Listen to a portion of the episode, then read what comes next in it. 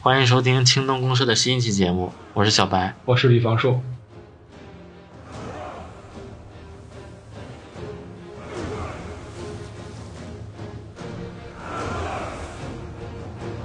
down, look down, don't look up in the eye. Look down, look down, you'll hear us surely cry. Now, prisoner 24601, your time is up and your parole's begun. You know what that means. Yes, he's unfree. No. Follow to the letter your itinerary. 啊，今天我们想跟大家聊一聊一本小说《悲惨世界》啊。舒老师，这本书你读过吗？嗯，这本书我没有读完，它这个小说分五部分，我只读了第一部分方听，就是读了五分之一对，差不多。啊。那你后边怎么没有读完？嗯，怎么说呢？就是当我读完第一部分之后呢，我觉着如果我一口气把这本书读完，就是以后可能很难再找到写的这么精彩的小说让我让我去看了。嗯，就是这么好吃的叉烧饭，以后 吃不到了怎么办？是它吧？它这个这个书，我感觉读完了会破坏你读其他小说的那种阅读体验。它就是我我不太相信会有一另外一本小说写的像它这么精彩，这么有趣。对嗯，如果把我读过的书排一个这个排行榜的话，排到第一的可能从来就没有过争议。自从我读过《悲惨世界》，这个宝座一直就是《悲惨世界》。嗯，对。但是那个音乐剧，就是那个就是金刚狼演那版，啊，我那个那版音乐剧我看了三遍三四遍吧。嗯，，对我我开始接触《悲惨世界》也是因为这个音乐剧，是吗？当时就是在这个音像店，我不知道为什么我要买这个碟，但是我就是把它拿下来带回家了。啊然后第一遍都没有听完，因为我买的是那个没有字幕的版本。 对，因为我确实，呃，那个啊对，后来但是就是莫名的感觉特别好听，然后呢，后来是那个找了音乐这剧个很好听。对，找了这个完整的版，然后后来还在网上找到这个呃，那是音乐剧改编的电影嘛，后来还找到这个音乐剧的版本，嗯，然后我看的是这个九五年的那版，然后在这个皇家阿尔伯特音乐厅，十周年那啊版是吧？对对对，然后那个就是历史上音乐剧史管那个叫梦幻卡斯嘛，每一个角色呢都是这个泰斗级的演员。对，如果喜欢这个音乐剧的朋友啊，可以去看一下，特别特别的好。然后当时我是在网吧里，就是 很奇怪的一件事，在网吧看音乐剧，嗯，看的热血沸腾。嗯，其实这个音乐剧和这个小说多少会有一些差别吧。因为那个小说内容特别多，特别繁复，他写了太多旁逸邪说的部分。比如最开始，最开始这开这小说第三行，你就很很，你很难见到一个人写小说这么写。第三行会说，我现在要说的事情跟我们的故事毫无关系，然后说，但是凡事务求准确，我就要把这段写下对来。这个小说里处处都有这样的地方。对，我记得还有一章，那个题目就叫题外话。是是，这个对雨但是果对雨果有一种那个才华溢出的那种感觉。对对，就是他一定要把这些东西写出来。对甚至故事对他来说可能只是一部分，对他他就是想写这些东西。对，因为我那个题外话那一章嘛，开头就说这本书是一个戏剧，然 后然后主主角人是配角，主角是这个社会， 啊，对是那个他《悲惨世界》确实是一部这个社会小说的经典，嗯甚至可能是比较早的特别关注社会的这么一部小说。对，嗯，而且那我们他已经细致到一定程度了，嗯，从这个巴黎街头的流浪儿到巴黎的下水道，那啊对到这个带事无巨细，对对对，他甚至想扛着摄像机带我们看看这个修道院里面是什么样子。是，所以我们今天要聊呢，我觉得咱们还是限制一下，咱们主要就聊一下音乐剧相关的这些部分。对，嗯、这个一方面也是因为书后面我没看，嗯、再有那就是主要是音乐剧把这个故事完整的呈现出来，是，就是以这个能能这个嗯、对能呃不会那么松散。对，嗯呃、怎么说呢？嗯，这个音乐剧我相信很多人都看过，故事是一个挺悲惨的故事。对，呃，从书名其实大家也能看出来是个挺悲惨的故事。对但是这本书的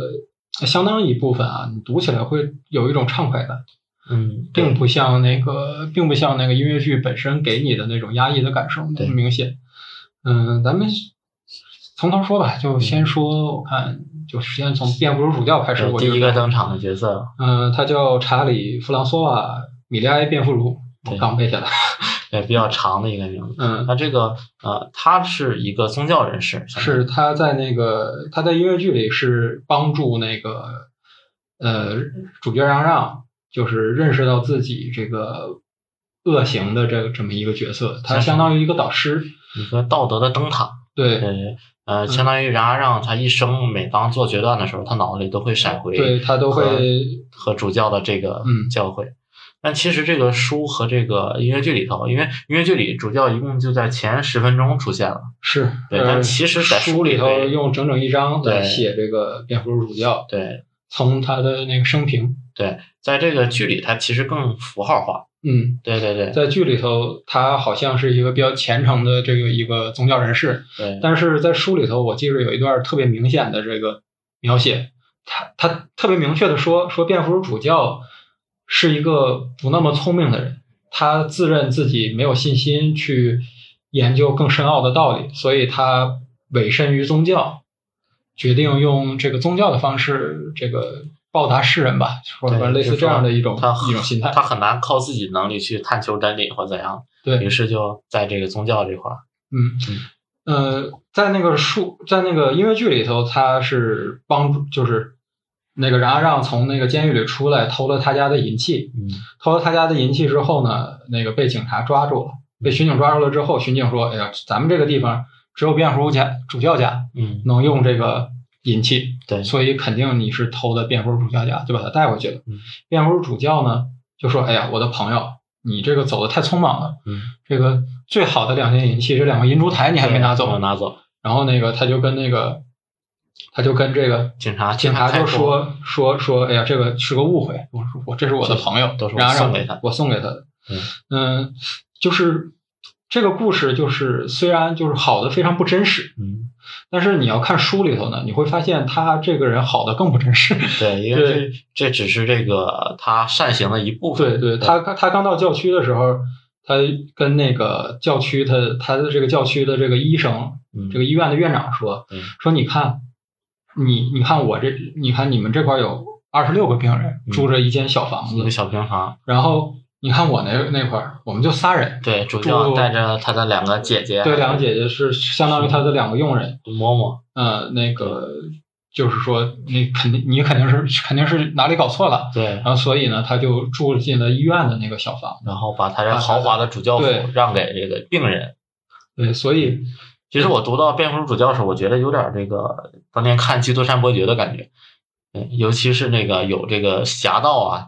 把他的这个把他这个礼器啊、到这个这个服饰啊都偷走了。后来一听说是这个德高望重的这个蝙蝠主教，然后这个侠盗亲自把这个 呃这些仪仗啊什么东西送给是他。是对，这就是就是但是其实这个蝙蝠主教他，我当这个他在音乐剧里登场的时候，已经是个老人了。嗯对，但是其实蝙蝠主教他自己的这一生还是比较曲折的。呃，对就是正常人经正常人不会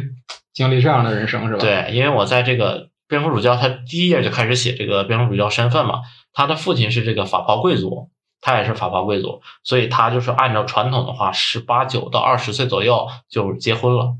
啊，那他对后来成主教是因为他老婆死了的，呃，是因为这个法国大革命对这个宗教有冲击嘛，然后他嗯当时就流亡海外，流亡这个意大利，然后他的这个呃妻子去世了，然后没有给他留下子嗣，然后当他等他这个等这个风波过去，他回到这个呃家乡的时候，已经是个中年人了。然后决定去投身这个教职，而且比较有意思的是，他的这个迪涅主教的这个身份是由拿破仑亲自提点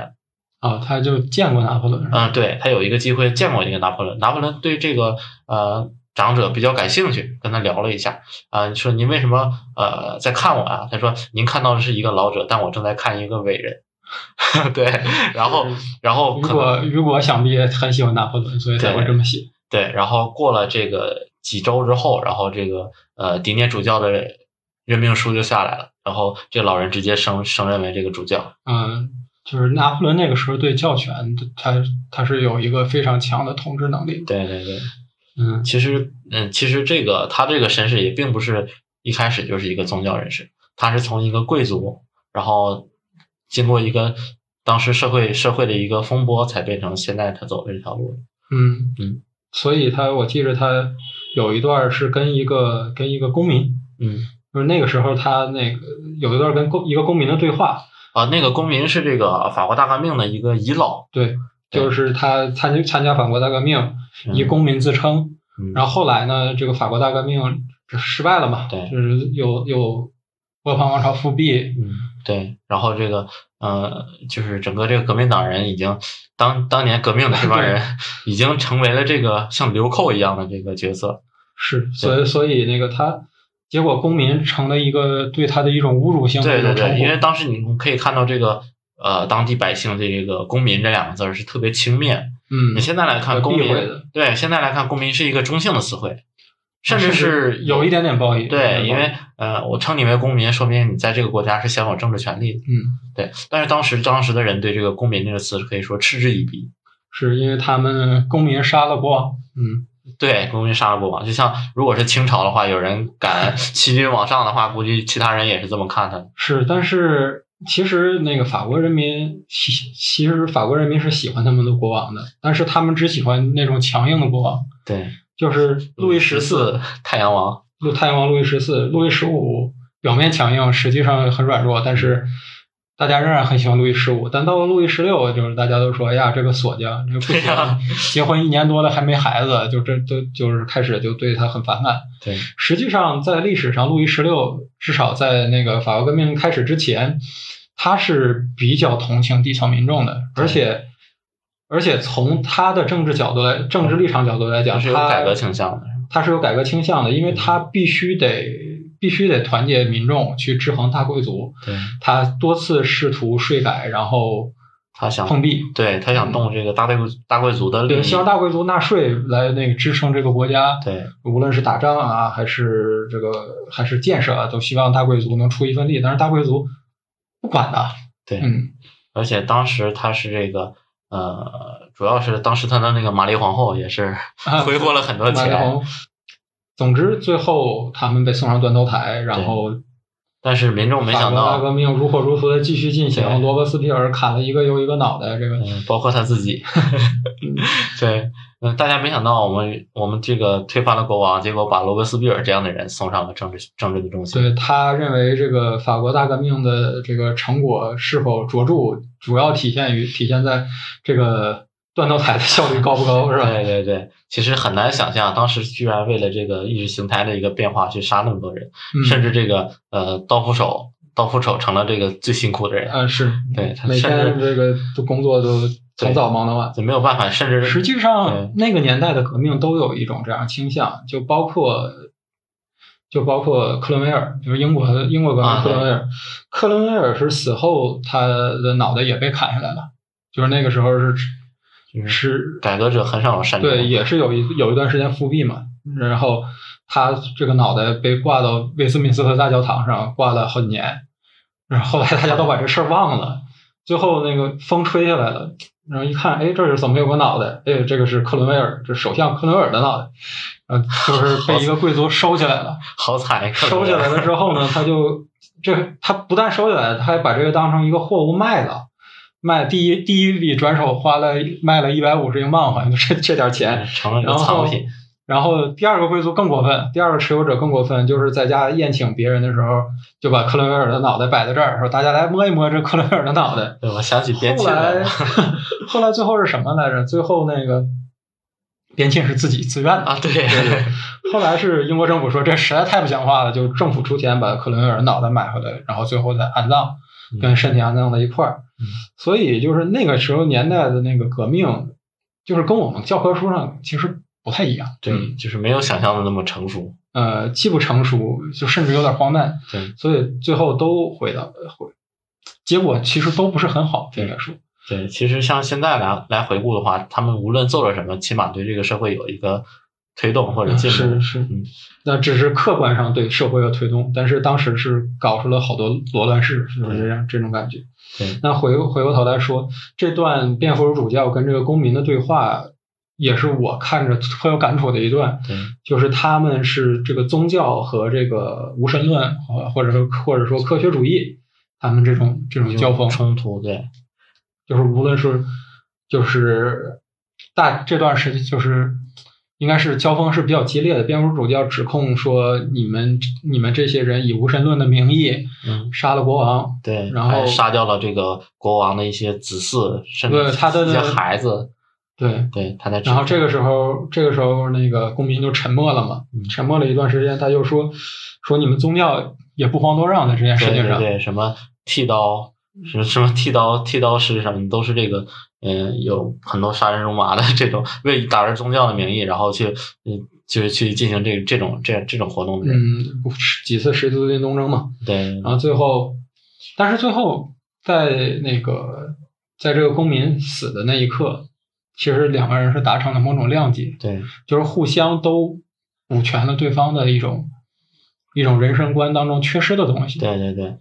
其实而且这个呃，当时因为他作为一个宗教人士嘛，嗯那其实很多的这个宗教的暴行是这个他进行选择性遗忘，嗯，对，就是他宁可相信这种事儿没有发生过，而不愿意这这种事儿嗯，被提起来。他他知道这些事情发生过，但是却尽量不去了解，对因为他说了他自己不是一个太聪明的人，对，他认为自己想不明白这些事情，应该让交给更聪明的人去做。对，我觉得其实这个是雨果的一对这个事儿的一个看法。对，雨果，他雨果，雨果，你看他在那个巴黎圣母院当中，对那个是讽刺宗教，嗯讽刺贵族，就是能讽刺的讽刺一遍，对但是实际上他对宗教还是有一种温情在的，对他认为宗宗教是对这个人对那个民众是有保护的这个作用的。对，我记得他在书里说嘛，呃，宗教像一个摇篮，然后帮助欧洲文明度过了漫长的中世纪。但是嗯现在孩子长大了，必须要离开他的摇篮，不然的话，这孩子永远不能不能这个长大。而且一旦孩子长大了，这就变成一个累赘。是，对，所以他更倾向于认为宗教当中是宗教是坏的，嗯，但是他倾向于认为宗教当中是有非常非常善良的人存在对。我记着那个第一部分方听最后那那一块儿，最后那一块儿是那个沙威发现这个冉阿让的那个，就是冉阿让当时不是市长嘛，他发现这个市长是冉阿让之后，那个去追捕冉阿让，就是他追到了一个房子里，房子里住着一个嬷嬷，他问这个嬷嬷说：“您是一个人在家吗？”那个嬷嬷说：“是的。”那您有没有看到一个男人？他他是一个逃犯，他他今天我现在要去逮捕他，嗯，他从这儿经过。嬷嬷说没有没看，见但实际上，冉阿让这时候就躲在他家里。对那个，但是沙威是相信了这个嬷嬷的，因为他知道这个嬷嬷在当地是个圣人，对一辈子没撒过谎。对他撒了这两个谎。如果在书里是这样写的，说这两个谎帮他敲开了通往天堂的门，对并不是因为他一辈子没撒过谎，对，他是一个是他能上天堂，而是他撒了这两个谎。他更喜他相信这种这个宗教人士当中内心当中有一种淳朴的善，对，其实这个主教去这个欺骗警察，为这个冉阿让开脱也是一样，也是一个守法对的对行为。但是这个时候，可能原教旨的去想这个圣嗯经告诉我们不应该说谎，其实这个不是雨果想表达的。雨果想表达的还是这种出于人性的这种善是良。出于人性的这种善对良，呃，这个很很大一部分是和当时的宗教是有一定的这个有冲突应该有冲突，也有一定的这个呃是相同的一部分。对他所以说就它，是宗教是一个很复杂的东西，我们简单的说宗教是坏的是不合适的。对呃，雨果他在书中表现的，他更是倾向于认为这个宗教呢实际上是过时的，但是你会发现，然后让正是在这个宗教人士的引导下，才成为他后来的那个人。对，如果没有这个宗教的话，他直接会这个走入歧再次走入歧再次走入歧途。对其实冉阿让这个角色也很有趣，他他十十九岁的时候，为为了为了自己的侄子还是外甥，侄子，为了自己的侄子，因为他侄子要饿死了，对他去偷了个面包，结果被判了五年。对，被判了五年呢，每当这个他的刑期临近，他就要获得自由的时候呢，他就去越狱，蠢蠢欲嗯动。对他他就忍不了了，他就去越狱，嗯结果就不停的加刑，最后在监狱里待了十九年。对，其实现在来看，这是苛政。是，而且他出他出来的时候已经四十岁了，嗯，但是呢，在这个他他这个，因为他不断越狱，在监狱里又做苦力，他他变得孔武有力，所以我觉着这个选，因为这选 修杰克曼来演是是比较合适的，因为他金刚狼嘛，是吧？你你想一想，习得了一身武艺，对，要啊是嗯要是 X 样教样样门撬锁，然后爬树翻墙，什么问题都没有。对，你想要是 X 教授来演啊，就不大合适。呃，其实所以说看到这儿，我又想起这个当年看《基督山伯爵》的感觉 了。但哎是他其实这个角色确实有点基督山伯基督山居伯爵那个感觉。嗯，但是呢，他的这个转变在音乐剧里是是一瞬间的事儿，但是书里头有一个细节，我认为我认为很重要，嗯，是，就是他就是刚才我说他在那个蝙蝠主教那里就拿了两个拿了所有的银器出来之后，他意识到自他其实那时候内心里头意识到自己是如此的污秽不堪，嗯但是他当时让人怀疑的，因为他之前刚做一个决定，我要做一个坏人，一个彻头彻尾的坏人。对，因为他从监狱里出来了之后呢，他是不被世人认可，对世人都认为啊，你进过监狱，你就是渣子，对我们就我们就是对酒店不接杀接接纳你，对，即使你工作的话，酒馆不接纳你只只能拿一半薪对，水。工作只能拿一半薪水。这个时候，辩护主主教接纳他，而且以极大的善意对待他。对，他这个时候是他是矛盾的，他是矛盾的，他刚刚做了一个我要做坏人的决定，他刚刚开始要恨这个世界，发现这个世界还是有这个人性嗯是的光的然后这个时候呢，他他做了最后一件坏事，他做啊，一是、个小孩，一对个小，孩就是一个小孩儿就掉了一便士硬币在他的脚下，嗯小杰尔维这样子，是便士吗？对，一个就是一个硬币，掉了一个硬币在他在在在他脚下，然后他就把这个硬币踩在脚底踩住下，然后这个小鸡尾呃任小鸡尾怎么打他，怎么骂他，他都不松腿，对。然后最后小鸡尾哭着跑了嗯，然后这时候他看到当这个小杰尔天维空中有一束光对照在他身上，他觉着自己是如此的邪恶对，是跟那个跟蝙蝠主教相比是如此的污秽不堪，他其实当这孩子离开他的视线的时候，他就已经开始对后，他悔。就开始后悔了对。他其实，我认为他之后的所有的这个举动，一方面是为了报答这个蝙蝠主教，，另一部部分呢，其实就是向这个这个小吉尔卫忏悔也好啊，赎罪也好，而且他确实不停，他在当市长的时候不停的在找这个放羊的孩子，呃，对他只要哎逢人就问有没有见到一个放羊的孩子叫小杰尔。 对，只要是那个他叫吉尔卫，对就给他硬币，对，就但给他其一个但其实他最后是没有，依然没有找到这个嗯，人。是他没有找到这个孩子，对，即使你其实作者也想表达，即使你犯了最小的恶，依 然对，很很有可能今生就无法再弥补。嗯，但是冉让后来开始，就是这个是其实我认为他这个经历很传奇的，嗯他他用这些银器去去开了工厂，对然后慢慢的经营工厂，最后甚至他选上了一个海叫海滨市的市长，对，而且嗯他不光是身手好，而且这个头脑非常聪明。他学会了这种这个黑玻璃的加工，然后很快呢把它变成了一个首饰的一个呃一个行业。然后呃，他自从他当上市长之后，整个这个海滨市欣欣向荣，然后所有的嗯这个行业在他的带领下、管理下变得井井有条。然后当他离任之后，当他离任之后，对，然后他他这个他之前的友商又开始勾心斗角，然后不出几年，这个海滨市又变得一片一片颓废。是对。就是整体来说，你会发现他是一个非常有能力的人。对他他人生前一半的那些遭遇显得非常的不公，在这在他后对人生后半程的这些表现上来看，他本可以大有作为的，结果却因为一个面包在嗯对监狱在待了19九年。对，现在来想是想都不敢想。这时候我们故事中即另一位主人公就方汀就出现了。嗯，方汀是那个马格南，其实是也就是也就是嚷嚷的的底下的一个工厂里头一位女工。对，这个女工呢，她有一个私生子、私生女，私生女。叫科赛特，嗯，她跟那个当时巴黎的学生生的孩子，对，那生下来这个孩子呢，他他就把这个孩子寄养寄养在在寄养寄养在一那对个儿旅夫妇那儿，店旅店的老旅老板旅店老老板娘，老板老板娘家里，嗯他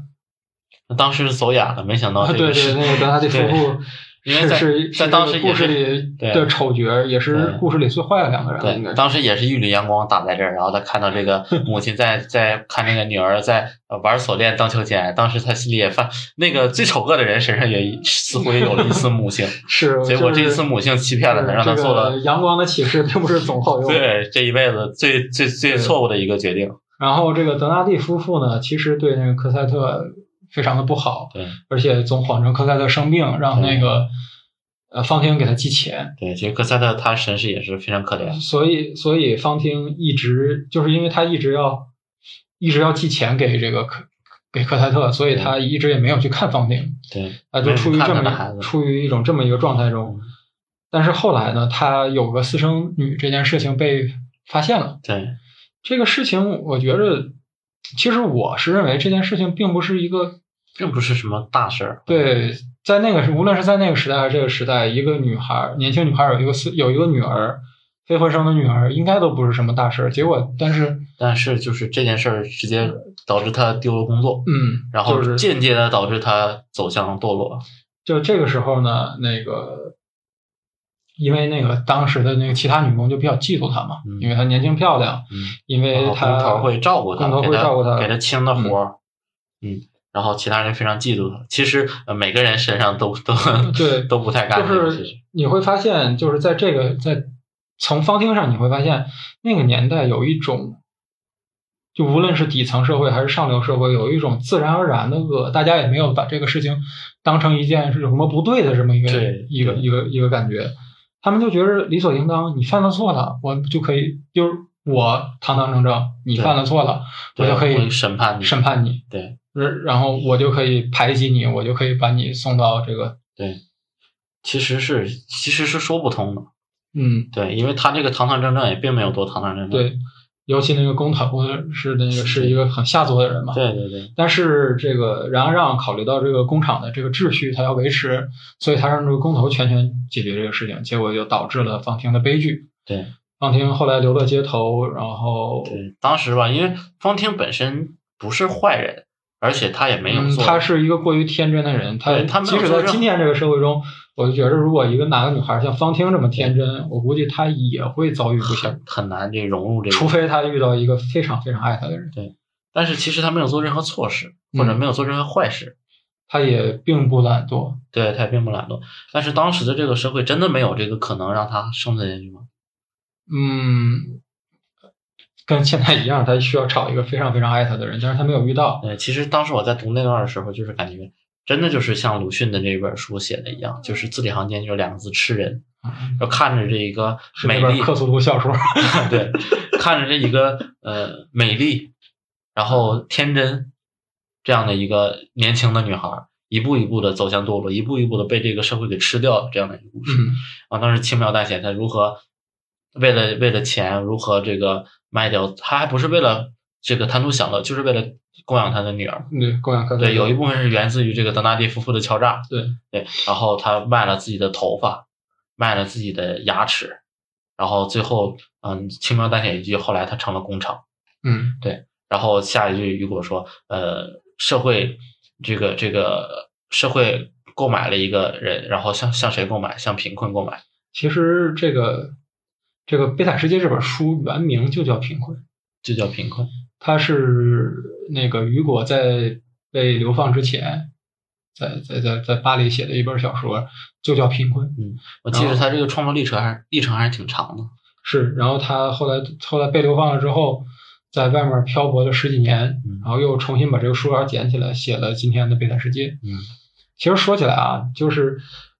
方汀把这个头发跟牙齿一共卖了二十英镑，啊不，法郎二十法郎，嗯二十法还郎。是四十？但是40雨果这本书的版权卖了三十万法郎，你可以想象一下这个当中有多么悬殊，就是这个贫富差距，或者是贫富差距是，无法想象的，嗯有可能说这这货币像是两种货币一样，嗯。对，不不具备流通的流通的这个功效。是对，但是你其其实为了现在来看，为了四十法郎去出卖自己的一切，确实是特别荒诞的一件事儿。嗯。啊，当时也是，呃，社会可能就是因为是这个样子，可能后面才有这个革命啊，或者一系列的这种但常是这个是革命后的一个状态。嗯就是革命并没有给巴黎或者是给法国的那个普通民众一个更好的世界。嗯，对，然后而且这已经是法国法国人民特别喜欢革命嗯，这已经是好几次革命之后，好几次革命的结果，然后，然后让嗯发现了这个，发现了这个方婷的遭遇，他意识到自己做错了，嗯，或者说他不知道自己是不是做错了，但他知道自己他无意的对举动，无意识的举动给造成了这个女人的不幸。对，他希望帮助方婷，他希望帮助方婷的方式呢，就是把方婷就是接到自己的府上。对，把他的这个时候，女儿方嗯婷接已过来经已经已经病入膏肓了，嗯他只希望见一见自己见一见自己的女儿。嗯这个时候，这个嚷嚷就决定去那个去那这个个旅店把这个去那科个赛他中途的那个旅店去把科赛特接回来来。，但是这时候他听说了一件事情， 嗯，就是冉阿让被捕了， 对对对，对，这个事儿呢，还是还是故事中另一个主角吧，应该我觉得应该算另一个主角了。沙威告诉他的，嗯沙威是去那个去告发他是吧？嗯，对去告发沙他，威然后结果别人告诉他，怎么可能？这个然后让已经被抓了。对，嗯，就是沙威跟他相爱相杀好多年了。是 是，又又又又因为这个事儿和他遇遇到一起。其实当时像这个冉阿让这样的罪犯，其实比比皆是。对，可所以能可能很多，对，可能所以很多，所以一个冉阿让被捕，并不是一个什么很大的事儿。嗯但是我其实我看这个小说的时候，我一直在想，就像中国古代那个，就是那种流放的囚犯，嗯，他那个脸上要刻个“囚” 字，就是这个。就如果在中武松国，嗯那种，是对吧？，如果在中国，然后让是绝对没有机会当市长的。 对，嗯，所以说户籍制度是多么重要。 那对，但是当当时其实后来被这个被捕，其实他这个那个假的冉阿让叫上马丘嘛，嗯也是个老头儿，而且那个老头儿也未必是什么好人。嗯，是好人坏人无所谓，但是然后让这个时候就面对着一个两难，对，如果他去。去那个去那个自我揭露，去自首，说我是让让你们抓错人了，嗯，那他就没有办法去帮方婷把接回科赛特。对，如果他去接科赛特，他就没有办法去救那个老人。对，但是最后他决定，就是无论如何他要去，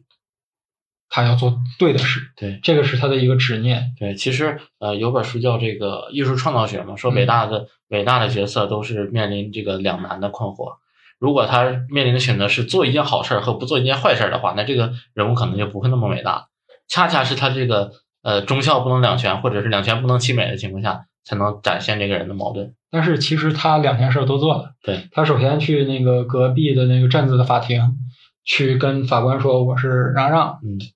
但是没人信。，对，没有人信没他信。说。法官法官不信，法官说那个这个马格南大人您说笑了，对是吧？对对您是不是最近太累了？对然后其实那个上马丘本人也不太信，对，上马丘就想，他觉得市长和这个囚犯怎么可能嗯，对，对，因为当时就是阶级嘛，这两、嗯两个阶级是不可调和，怎么可能是苦役犯来做市长，对或者市长竟然是苦役犯，这是不可想象的事儿。而且那个上马，而而且上马丘可能甚至还隐约的认为，说我现在去监狱，我至少饿不死。那对对他已经没有地种了。对，那这个时候呢，就可以看出一种矛盾，就是当时的等于是法国的底层社会，这个农奴农民，嗯，他没有地可种的情况下，他可能不如这个监狱里的苦役犯过得还自在一些，对，这可还能至少有温饱。对、嗯这可能社会结构确实出了很大的问题。结果呢，他发现自己就算是去自我揭发，也救不了上马丘，上马丘本人也没有被救的意愿。嗯他这个时候就连夜回来，要去接科赛特。嗯，这个时候沙威知道这件事，宿敌啊、终于沙威宿敌就登拍马场，赶到，沙威就开始追，然后就出现了我之前前面说的那段，就是遇到那个嬷嬷那段。嗯但是呢，这个故事嘛，这个冉阿让是主角，他肯定能这个躲开这个围捕，嗯最后成功的接到这个科三科赛特，然后把科赛特带到那个修道院。带到修道院。对，其实无论他在批，如果在批判宗教也好，其对修道院这个但修道院恰恰成了冉阿让的一个庇护所，庇护所，冉阿让多次在修道院寻求到了庇护。对嗯对对，而且呃，好像我刚才说的，雨果真的是一个非常出色的战地记者啊，他真是 想，呃因为这正常的俗世之人是进不到这个寺庙或者是嗯水导演里是什么样的，然后雨果非是得，既然我们来了，我们就好好看看这里是什么样的。来来来了，我们就要进去看看。对对对，无论他走到下水道，他都想让我们看看这是什么样子。啊是他走到哪里都要让我们看一看。而且他也给我们展现了当时修女的一个一个状况，他们在生活这状个态对他们是整夜的趴在地上但做是做一个做了一个礼拜，为但是世现人在赎，罪但。是现在一提到这个宗教这个修女，我就想到那个侍女的故事， 那个电视剧。嗯其实呃，他们他们在这个修道院里过的生活是非常清苦的，嗯，然后基本上呃，只是只是只是吃一点很简单的清水和面包啊但是，对，然后呃整夜的做礼拜，整夜的为这个呃世间的恶去祈祷。其实这和苦役犯是很像的，嗯，对，但是苦役犯是为了自己呃情愿或者是不对情愿为自己的罪来这个赎罪其，实清教徒，其实基督教认为人生来就是有罪的，对，所以他所有的行为就是修道院里头这个所有清修，其实都是为自己赎罪。对，但是他们也也在为其他人赎罪，嗯不，光是为他们自己。然后然后这个时候就对要说一说这个就沙威人，夏威夷感到，其实，嗯，除了这个这个小说里，除了德纳尼夫妇啊，很难找到一个完全意义上的好人或者坏人。嗯因为这个沙威实际上。无论是电影还是小说，你会发现，从他的立场来讲，对他做的事情没有错，对或者说至少是符合规定的。对，他而且而且，如果我们去看这个沙威的人生经历，你会发现他，你就你会发你你会发现他的这种执着是有迹可循的。对，而且对甚至他有一些很珍、很可贵的一些品德。是对，而且他的工工工作，他作为警察工作能力是极强的，对调查能力也很对强。对对，而且我记得小说里说他是不吸烟、不喝酒，嗯然后唯一的一点儿这个爱好是吸一点儿鼻烟，对。然后我记得这个雨果怎么形容这个沙威这个人，说他是这个、呃狼窝里的狗崽子。嗯、如果就是这个这个这个狗崽子生下来，如果不被母狼咬死的话，他会把这个窝里每一个狼都咬死。他他本来是罪犯的孩子是吧？呃，他的父母都是罪犯，他在监狱里出生。对，然后对你想一想啊，如如果一个罪犯的孩子，他他他出生在监狱，他从小看到的只有两种人，一种是罪犯，一种一种是狱卒，执法者，一种是对，对也就是执法者。对他要么跟罪犯一样沉沦，对要么他要想往上走，他就只有成为这个狱警。对，他和其他他从人狱不警太一到样。典狱长，然后又去又去当警察，他最后甚至做到了巴黎的警察局的警局察长。局长，对他这个，他他是这个秩序的受益者，对而且甚至我认为，在那个时代不可能有比他更大的受益者。对他他的人生经历就告诉他，他维持这个秩序，他去守卫这个秩序是正确的，对所以他跟冉阿让是水火不相容的对。冉阿让是一个犯过错但是善良的人对，他是一个没犯过错但是却把善良遗忘了的人。对，但当时他甚至我觉得这是一种好的一种，要不然他他可能是另外一个嚷嚷，是对他可能但是是另外一个罪犯，对，但是呢，他而他他还抓了他父母是吧？对，他是亲手把父母送送回这个嗯，呃监狱的，所以所以确实是狼窝里的狗崽子。对， 而且他但是他在这个呃可以说是连年奉公嘛，嗯，是连年奉公，他在这个巴黎的时候，当时的罪犯是闻风丧闻风丧胆，嗯对，提到杀人，其实他未尝不是一个好警察。是，只不过当时所谓的这个秩序啊，或者法律啊，他可嗯对，因能为那个就中间有一段嘛，中间有一段他跟那个方汀不是有一段有一段啊，交、对有一段对手戏，方汀得这个重病，就是因为有一个呃纨绔子弟欺负他，这当时是冬天嘛，把雪球塞到他的衣服里，然后他应激反应挥手就打了这个纨绔子弟，对，但是嗯然后全程沙威都看到，对对但是他仅仅是这个呃惩罚了这个方汀，因为他认为呃公公民打妓女没有什么，然后但是妓女打公民不可以，是他维持的秩序本身就是有阶级存在的，对他是他是首先他是第一是要保住保住这个达官贵人的利益，对然后是市民的利益，对然后剩下的三剩下的三教九流那些底层人士他是不管的，对，死活跟他没关系。对，而且他认为他们本身就是渣子，他们死了更好。对，就是这个，他这个他这个倾向可能跟他对他自己的身世的强烈否定有关，他必须和他那个所谓的犯罪的这个阶级决裂。决裂，他必须对决裂，他才能成为一个更好的人。对，我记着他在就是音乐剧里那段，沙威在那个巴黎的那个、啊那个屋顶屋顶的那段那段唱词，自己他反省，是他的那段，就是非常的那种那种孤傲、对那种自信，对以及那种那种狂妄，他表现的淋漓尽致的那段唱段。对，对对而且当时想自比繁星嘛，我是这个夜空秩序的守卫者，无嗯论这个四季轮回，我永远不变，维持着这个维持在我自己的轨道上。对如果我坠落的话，我像路西法一样是他燃燃这尽个啊自己。他这个比喻，这简直是简直是叫极尽自恋之能事，是吧？对对对他已经但他是已经不把自己当做一个人了，他对就是秩序的守护者。对，是味道者。所以你呃甚至你在这个那个唱词，你能听出高尚。对对，而且某种意义上说，尤其对巴黎市民来说，他确实是一个高尚的警察局长。对，但是后来这个呃，他的一些一一些选择，可能跟他之前的这个呃选择不太一样。是，对，他最后发现这个冉阿让究竟是个什么样人的时候对，他的所有他的人生的所有信条都崩塌了。他无法接受罪犯是善良。嗯，他也对无法接受执法者可能是错的。对，他他甚至不是说不是说确定了我做错了，嗯，而只是怀疑自己是错的，他就对他就没有办法生存下去了，他就对自杀了。对，呃其实自杀来说的话，对这个角色来说是一个好结局。是我认为雨果在设计设计这个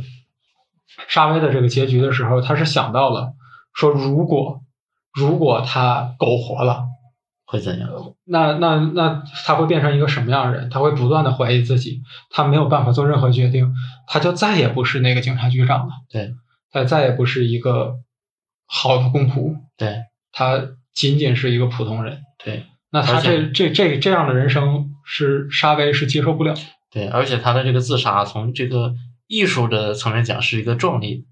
壮烈的、壮丽震撼的的、，震撼的，甚至是能让所有人动情的那么一个一对个一个故事。对，因为他身身上背负的并不是他个人的矛盾，而是这个社会的所谓阶层啊、法律啊嗯与真正的人性善良，对对，与这个的冲突，就是当一个社会秩序本身是有错误的时候，对那本身是去伤害了民众的时候，那他只有破坏掉他自己，对他才有可能有可能再建立一个新的对这个所有人对大家更有利的这么一个社会秩序。所以，这个沙威的死是这个艺术上的必须。对就好像那个比较有名的嘛，比较有名的就是那个福楼拜那个包法利夫人的那个那个故事嘛。对，就是他有一天他写包法利夫人的时候，写到临近结尾的时候，有一天他哭着跟自己的朋友说，包法利夫人写死了。其实，如果我们不是创作者，我们会想，啊，那你就把他活着不就完对了呀、吗？给他留一个活着的结局就对，好，但是福楼拜认为他必须死，对他不得不死，他不得不死。这种就是他如果不死的话，他艺术上那个结局是达不到的，对对他想要的结果是达不到的，他他爱着自己的角色的同时，又明白这个角色什么样的结局是适合这个角色。对，嗯，所以就是沙威就是这样一个角色，沙威必须得完成他的死亡，嗯，才把这个角色变得完整。对也是这个故事当中，其实是这最大个的一故事个当中人性的一对人性彰显的比较强烈的一一幕，对，哪怕是从这个反反面反面角色的身上看到的，也是人性的光，对对。最质朴的光。好，那这期咱们先聊这些，然后敬请期待下期。下一期的话，我们会和大家聊一下《悲惨世界》后面的剧情和其他的角色。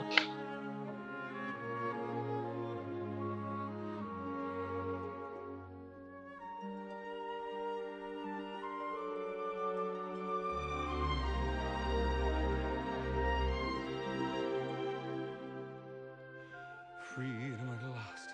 How strange it is. Never forget the years, the waste. Nor forgive them for what they have done. They are the guilty, everyone. The day begins, and now let's see what this new world will do for